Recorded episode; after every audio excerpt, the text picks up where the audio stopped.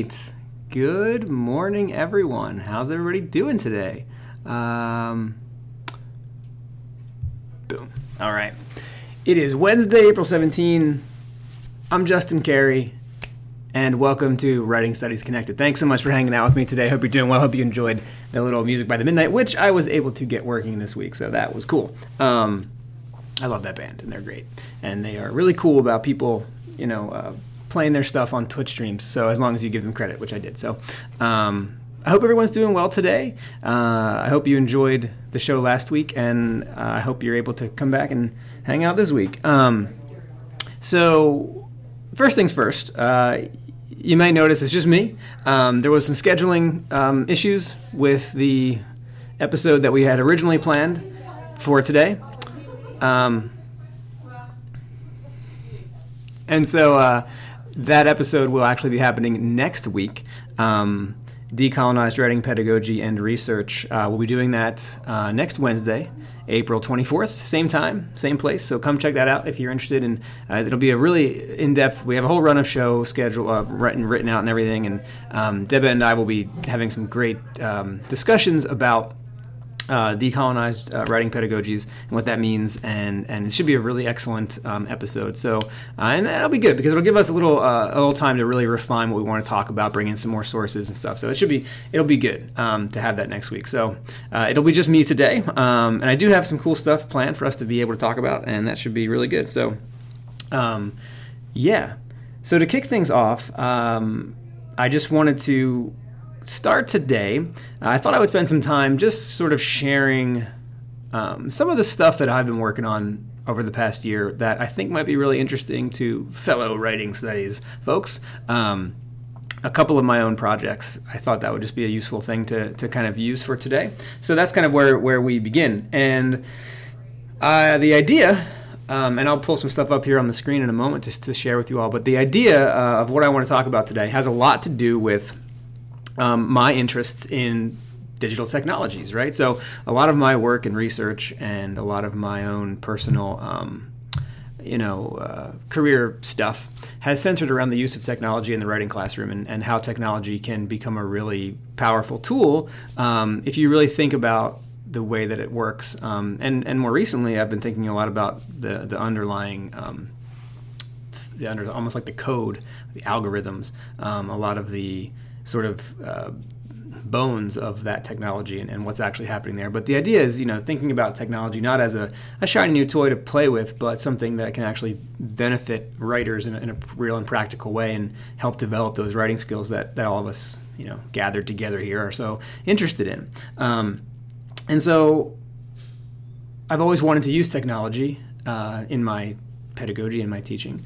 Um, but at the same time, I've not wanted to completely give up on or, or go away from more analog technology. So if we're thinking about digital technology in the context of computers, coding, visual design tools, audio, video production, um, editing, online, uh, working in the cloud, all these kinds of things kind of fall underneath of digital composition tools. But when we go into those spaces as writers, what do we what do we lose um, when we maybe and this is me talking personally, what do we lose when we kind of, you know, um, when we kind of leave behind some of the more analog tools that, that we've used before, you know, physical things like daybooks and journals and, um, you know, physically creating things uh, out of, you know, materials like paper and glue and scissors. And that may sound like arts and craftsy, and it is, um, but I, I, you know, I like to think about that. You know, how, how did those practices fit in with digital practices? Um, and do are those things completely separate, or do they need to be thought about sort of holistically and together? Um, kind of like the Jedi and the Sith. I'm wearing my Star Wars T-shirt today in celebration of the brand new Star Wars Episode Nine trailer that launched on Friday. So, um, so go check out that trailer. If you haven't watched it yet, go, go. I'll wait. Um, anyway, so I've always thought about this, this sort of uh, dichotomy between analog and digital tools, and that has led me to thinking about um, how there might be a way to blend those two things together to kind of bridge that gap um, between the analog practices that we have been honing for years and years and years, and some of these new sort of digital composing practices that are relatively newer um, within the last 10 to 15 years, right? Um, how can those two things cohese together? Um, and so my, my kind of idea about this, I guess, is this, is this notion of, of, a, of a sort of a hybrid composing pedagogy where you can use some really interesting um, I guess you could say modern technology tools in conjunction with some really good sort of analog writing practices to create something that is unique, I think, and effective um, as a composition. So I, I, thought we could start there, and I would just share a little something that I was working on recently. Um, and you know, please feel free to. Uh, I'm going to transition to a different screen here please feel free to jump into the chat at any point, ask me questions. I'm happy to respond to any questions that might be cropping up there in the chat, um, and I would love to do that. So don't be shy. Uh, please ask questions and you know let me know. So this was just a little piece that I put onto Medium um, last fall because I did a lot of work with this um, in my classes last fall here at UNC Charlotte, um, and I, I sort of called this article "Mind the Gap." Bridging digital portfolios with physical artifacts. Um, and one of the one of the most, I guess you could say, ubiquitous, or perhaps one of the most recognizable, at least one of the most recognizable uh, um, tools that we can immediately see here on, on my piece is is the QR code. Um, does anyone know what, what that stands for? Quick response. Uh, QR stands for quick response. Um, it says it right there. you read it right there on the article. Um, yeah, QR codes. Uh, we've seen these. We see these everywhere, right? We see these on the food packages that we buy, on uh, you know DVDs and movies that we that we pick up, um, on posters along the road as we're walking places. Well, we see this all the time everywhere.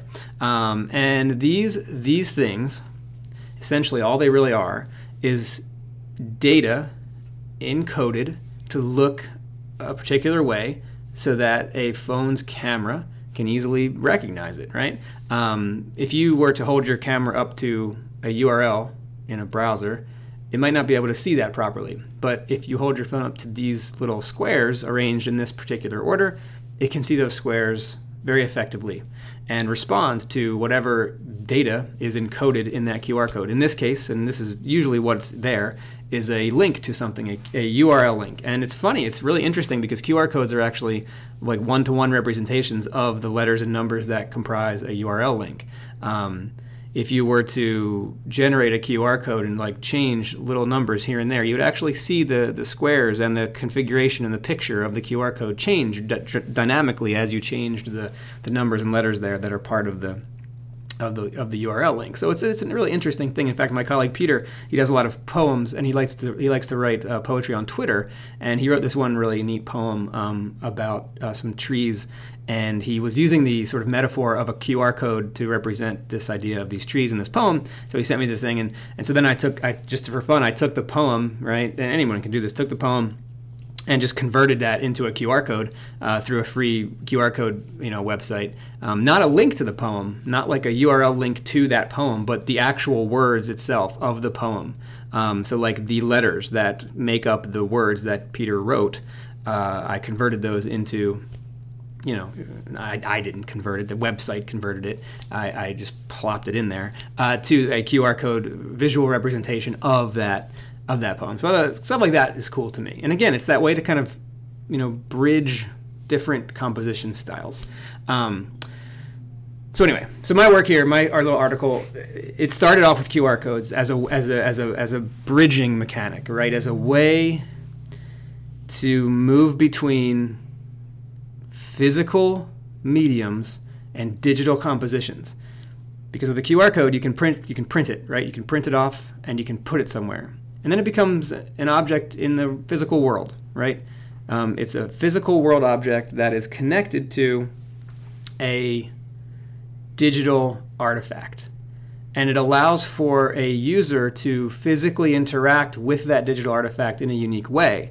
And that's the piece that I really found interesting, right? This this idea of how, you know, from a rhetorical standpoint, how does that change the way we think about writing and the way we think about texts and the way we think about how we interact with those texts? If we are if we are sort of interacting with our digital texts in a physical way, what does that what does that change? What does that do for us those questions are interesting to me. And so, so I developed this little piece of writing, and um, you can check this out on my Medium account. You can just go to this website called medium.com and you can search for me if you'd like to leave comments or read the article or whatever you'd like to do with it. Um, and I just kind of, uh, I'll just read the opening paragraph for those who are just listening. As uh, I know, on the audio version of this, I'll just read some of it. So, the part one's called the Quick Response Code, and this is kind of what I just talked about. You ever seen one of these things? It's a QR code that stands for Quick Response. In case you were wondering, this QR code is actually the title of this article. It's just another way of encoding those digital letters up above into a visual language that cameras can understand. It might look like a bunch of random squares to our eyes, but your phone camera can see those squares and decode them into letters the same way our brains can decode letters into language that we understand. I think that's pretty cool, right? Um, all right. Hey. A Mitchell 001 says, "Love the way you connect decoding the squares with how the brain decodes language." That's awesome. I, I've, I've, actually that's a whole new perspective for me. I'd love to learn more about that. Thinking about, you know, is, is our QR codes sort of a, a, a decoding, encoding extension of how our brains decode and encode lang- uh, stimulation, visual stimulation, everything else? Uh, that's really cool. Thank you so much for for hopping in there and saying hi in the chat. That's awesome. Um, and feel free to say anything else you'd like as we go through here. Um, a little history of the QR codes then in this in this little piece I wrote. Uh, uh, funny fact, developed by Toyota to manage their inventory is where these things sort of came from.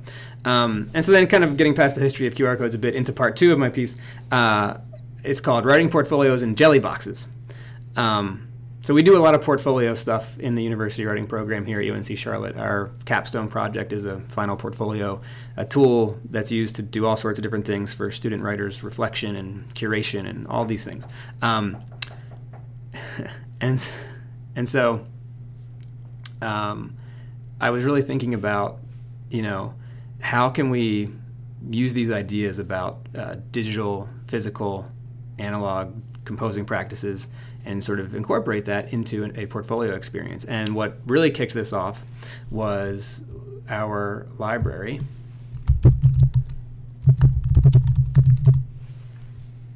Our esteemed library uh, recently launched this amazing new uh, visual uh, lab area called Area 49. And in this place, they have this really amazing makerspace. And in the makerspace are these really amazing 3D printers. Um, so there's those uh, the picture that I have in my in my thing I wrote. Uh, those are called JellyBoxes. Those 3D printers. That brand is called a JellyBox. And you know I, I've I've I, I've heard about 3D printers, and I was you know casually aware of them, but certainly not an expert on how they worked. Uh, my brother has one. He showed me a few things from his, and I thought it was pretty cool. You know, I thought maybe I could 3D print. You know, I don't know, like action figures or something. That'd be fun. Um, but then when I really started thinking about it, I began to realize that perhaps 3D printers are a really useful tool to do the same thing that QR codes do uh, present us with physical artifacts that can bridge the gap between the analog world and the digital world. Um, and so that's kind of where I went, um, thinking about how could we do this? How could we create a writing portfolio that is digitally composed but exists in the physical world? Um, and so this is my first draft of that. And yes, that's like two. There's about 17 more Starbucks coffee cups just off camera of that picture. Uh, there seems to be there's always a plethora of Starbucks uh, cups around here. It seems. Um, so this was my first draft of this idea: a, a simple cube, um, 3D printed with a QR code on it. Um, thinking that someone could just hand this to somebody and say, "Hey, here's my portfolio uh, check out all my work, right? It's all right here. I can just give you this thing.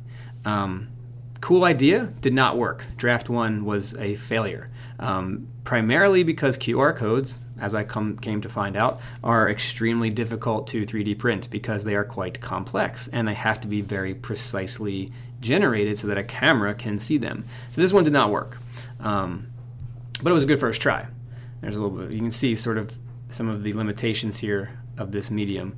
Uh, it's you know these these lines have to be perfect, right? So it was a little too small. It didn't quite work out. Um, so I went back to the drawing board, and the next time I made it a little bit bigger, and I tried to sort of color it in with some permanent marker there, Sharpie. Also, did not work. so I was like, yes, nothing's working. Um, let's let's keep trying. So then I tried a few other designs, right? Like I tried this blue one, um, and again, you know, I tried a couple different sides, a few different things. As you can see, uh, the the 3D printing didn't quite work the way I wanted it to, and this could be a limitation of the of the hardware that we have access to at the library. There, I don't, I don't know the, the levels of 3D printers or if certain ones are better or certain ones are worse, um, but you know, and that one looked. I thought that one was going to work, right? That looks pretty good, um, but unfortunately, no. Uh, a. Mitchell says taking risks and failing is a key part of the composing process. Indeed, it is. Um, ironically, the other uh, I have another article around here somewhere that's all about that too. So yeah, I'm all about the failing because I'm a big I'm a big video game player, right? So I've I've been I've been uh, being taught how to fail for the last you know 30 years of my life, so I'm pretty good at failing, um, and I do it all the time. Uh, so yeah, so you can see, and then this one I tried to do like an inlaid version. Um, at this point, I began to see some real connections between the writing process and creating these 3D objects. Um, for those of you who are listening on the podcast version, unfortunately, you won't be able to see these pictures. But if you wanted to take a look at these at some point, feel free to just head over to the website medium.com and search for Justin R. Cary. You'll find this article right away, and you can look at these pictures as much as you'd like. Um, so back to the Tinker board after this sort of abject failure. Um, eventually, after a lot of sort of months of trial and error and design changes and things, I finally got to this point, and I finally was able to create one um, that worked. This orange one works. Now, the iPhone, I have an iPhone. Um, the iPhone's built in camera can scan QR codes for you. I don't know if you knew that, but if you just point your iPhone camera at any QR code, it will it has a QR code reader built into it. So ideally, I wanted to make the ease of access part really nice, um, so that anyone with a phone uh, or camera could just scan it and have access. Unfortunately, this design did not work with the iPhone's camera built-in app. I guess the QR code algorithm in there just wasn't quite strong enough to be able to capture this but I did download like a discrete, you know, an app that is just for QR code scanning, and it worked. It worked finally with that app. So what you're seeing there, that coaster, kind of a coaster idea, um, is my own career portfolio. Like that physical object is the thing that I will be turning in, like when I do my reviews and stuff at my career. So all of my work, my writing, my reflection, my projects, all the things I've done over the last several years are all in that little thing that you can just hand to someone and say, here you go, here's everything. So I love that idea. Like, I just think it's a really neat way to. You know, again, kind of draw out digital objects into the physical world in a really interesting way. Um, so yeah, and I'll just read like the closing paragraph, I guess, for the podcast listeners out there. Uh, students in my writing courses are working right now to create and 3D print their portfolios. This process makes something tangible out of the often ephemeral content we create online and in digital composing spaces. 3D printing is a way to bridge that gap between the physical world and the digital world in a real way and make these digital compositions more real for students. I hope to continue this work in new ways moving forward, um, so please leave me some feedback. In the end, the potential for this combination of QR codes, 3D printed objects, and digital portfolios makes for a fascinating journey into new composing processes and offers students new ways to publish and share their work. So, um, that was a really neat project. I really loved working on that, and uh, thanks for listening to that. I hope that maybe you got something out of that. I thought that would be a cool kind of way to open the show, just sharing with you some of the cool stuff that I've been that I've been working on. And I've got my little coaster; it's sitting right over there in the corner. I should have grabbed it, but you can see it in that in that picture. Um, so yeah, that was one of my projects from last semester. Um, moving on from there. I did want to take a moment now that we're kind of about 20 minutes into the show to talk about something really exciting coming up this fall for the university writing program here at UNC Charlotte. So I'm going to hop over to this website. All right. Um, I am absolutely honored and pleased to be even you know to be a part of this. I, I worked. I've been working on these myself for the last several years, and uh, coming up this fall is the UWP's sixth annual conference on writing studies. We've done one of these every year for the past six years, and they're awesome.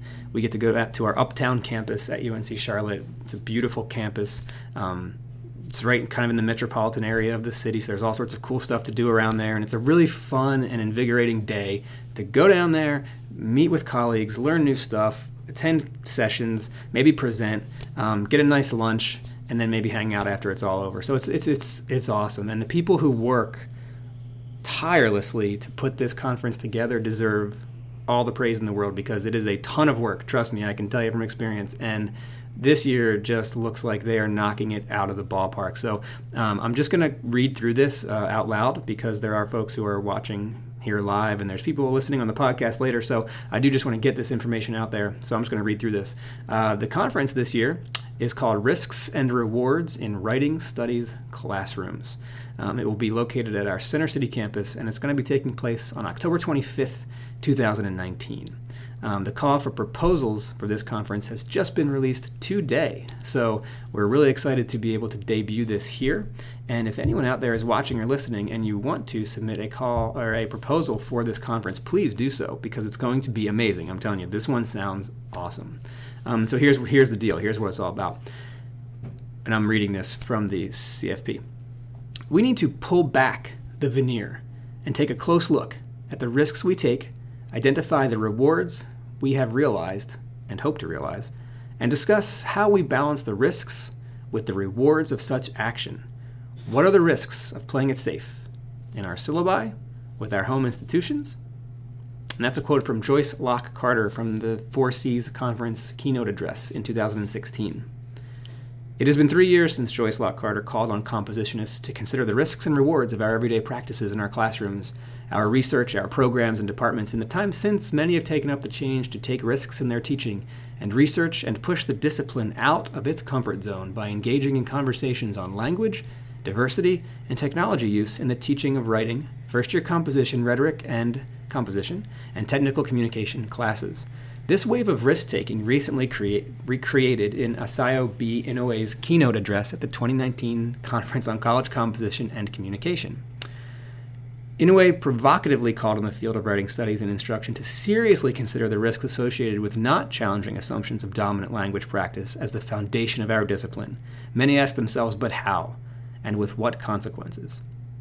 So that that was a really fascinating keynote address, and we should totally do an episode about that. Um, and I love that this conference is taking up the mantle of that discussion. Um, Laura Gonzales, our keynote speaker, takes the risk of addressing these assumptions.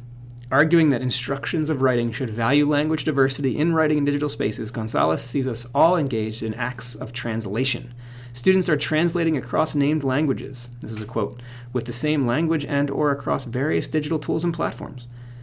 As instruct end quote. As instructors of writing, taking the risk of recognizing and valuing this work of translation allows us the reward of seeing how, when, and why translators use different rhetorical strategies to make information accessible for specific audiences at specific moments in time. It is clear at this moment the field is contending with how much risk we are willing to take in our classrooms and profession. Such calls to change methods and worldviews inherently involve risk. This conference celebrates that risk. We call on participants to consider what risks they have taken and what rewards they have seen across a variety of spaces in the teaching of writing. The University Writing Program invites proposals for the UNC Charlotte 6th Annual Conference on Writing Studies, formerly known as the UWP Conference at UNC Charlotte, that address these related issues. So if you are interested in any of the following things, please hit us up, submit a proposal, and come to this conference because it is going to be amazing. I am really, really pumped for this. Um, so, if you're interested in the risks and rewards of working outside of mandatory curriculum and/or parent expectations, the risks and rewards imposed on or demanded of students when we take risks in our classes, the risks and rewards that have generated innovations within our research, the community partnerships that have been forged, and the risks and rewards of community engaged scholarship and teaching the risks and rewards of changing requirements, renaming programs, etc., uh, risks and rewards of focusing on grammar and or ignoring grammar, the risks and rewards in trying new assignment formats, multimodal, electronic, and or encouraging new topics, the innovations that have generated risks and rewards and or the risks that have generated innovations in your classrooms, programs, writing, and research. As well as a few other related questions. How much risk are we willing to take in our own dealings with writing programs and teaching? And what institutional and curricular constraints inhibit you from committing to risk in your classroom? All this stuff about risk is awesome. I mean, I just think this is just such an important conversation. Um, and then I love that, like, this is my favorite part. In the spirit of risk taking, We invite a variety of presentation options traditional presentations, panels, workshops, lightning talks, campfire sessions, fish bowls, themed, themed solution rooms. Now, I might be I might be taking that one. That sounds pretty pretty awesome. A themed solution room. Let's go. Um, and other formats. Um, so you know, if you want to submit a proposal, you know, include your description of what that's going to look like when you submit. Um, 500, 250 to 500 word abstract due by the end of July. There's a link there to submit and propose your proposal. Um, if you want to head over to that URL link, uh, it is, I can read it out loud. Um, well, it's a Google document, so I would suggest that you head over to our uh, pages.uncc.edu slash writing conference slash 2019 dash conference dash risks dash and dash rewards. Okay, uh, I can actually put that in the chat room as well. There you go, chat. Just for you. All right, so I appreciate you listening and uh, hashtag CWS19, um, Conference on Writing Studies 19. Hit us up on Twitter, October 25th. Be there. It's going to be amazing. Um, right before Halloween, my favorite holiday. So I can't wait. Uh, the committee responsible for this conference, uh, uh, like I said at the beginning, they, they work tirelessly. They work so hard, and it's going to be awesome. I'll be there. You can come hang out with me if you want. Um, we'll get some coffee and ch- chat about all this stuff. It should be amazing. Um, all right, moving on from there. We won't have a this week's show is probably only going to be about half an hour or so. Um, you know, just because we're just you know we uh, we rescheduled the the bigger discussion for next week. Um, but uh, I do have a couple of other things I thought we could check out.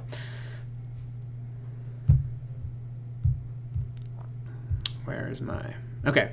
So um, I was looking at the Chronicle of Higher Ed today, um, kind of in line with some of the augmented reality, 3D printing, digital analog stuff I was talking about earlier, and I found a cool, a couple of interesting pieces that I thought we could just look at real quick on here.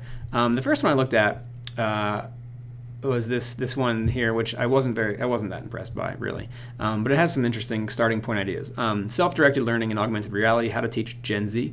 It's from October of last year, so 2018. Um, but it's it's got some interesting ideas here about like, um, you know how. One of the things is this idea of let students tell their own stories using the technology that they're familiar with, and I think you know I do this all the time. Um, I we do a lot of multimodal composing, and I'm always opening that up to you know what students know and what they want to use and, and how they can think rhetorically about the digital composing tools that they are familiar with and they're, they're, they they want to check out and use. So as long as it all comes back to that idea of how are you thinking about these things rhetorically, right? Um, so that's an interesting. This is an interesting you know uh, piece. Um, this idea of creating immersive environments using augmented reality and QR codes again gets to that idea of sort of bridging the gap between the digital and the physical. Um, flexible learning spaces is another cool idea that's kind of presented in here.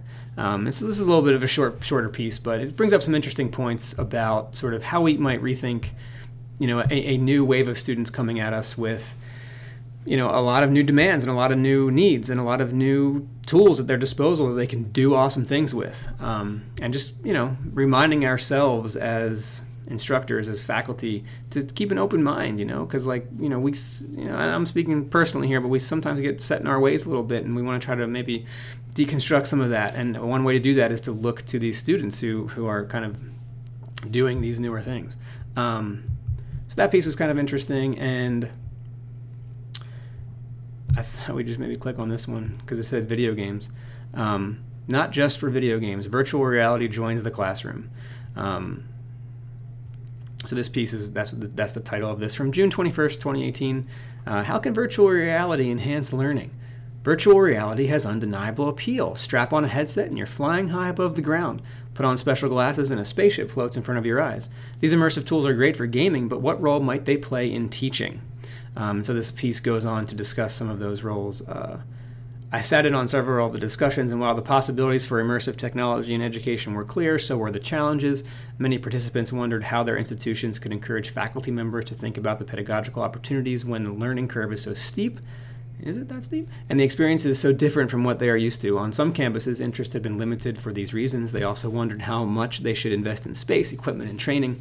Um, those are all good concerns, but um, other campus projects focused on the power of immersion. Syracuse University journalism students are using VR in storytelling. Hamilton College is exploring ways to use 3D tools to prepare orchestra conductors. Florida International University has built a first year experience around students working together through VR on a community project. Yale has been encouraging its faculty members to explore the use of immersive reality in teaching other these are kind of vague examples. Uh, other institutions are exploring topics in art, engineering, and biology. Um, in several cases, HP Inc. donated equipment and technical support to campuses.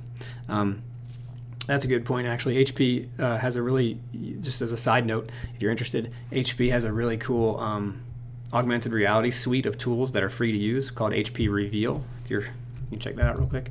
HP Reveal. Um, these are actually really cool, and I use these sometimes for to do to, to do something that's kind of an extension of 3D uh, of QR code work, which is augmented reality work. Um, and if you're unfamiliar with augmented reality, the idea is to use your phone screen as sort of a lens or a portal through which to see the real world, um, but to see the real world in sort of a digital way. Uh, so you can, let's see if they have some examples here.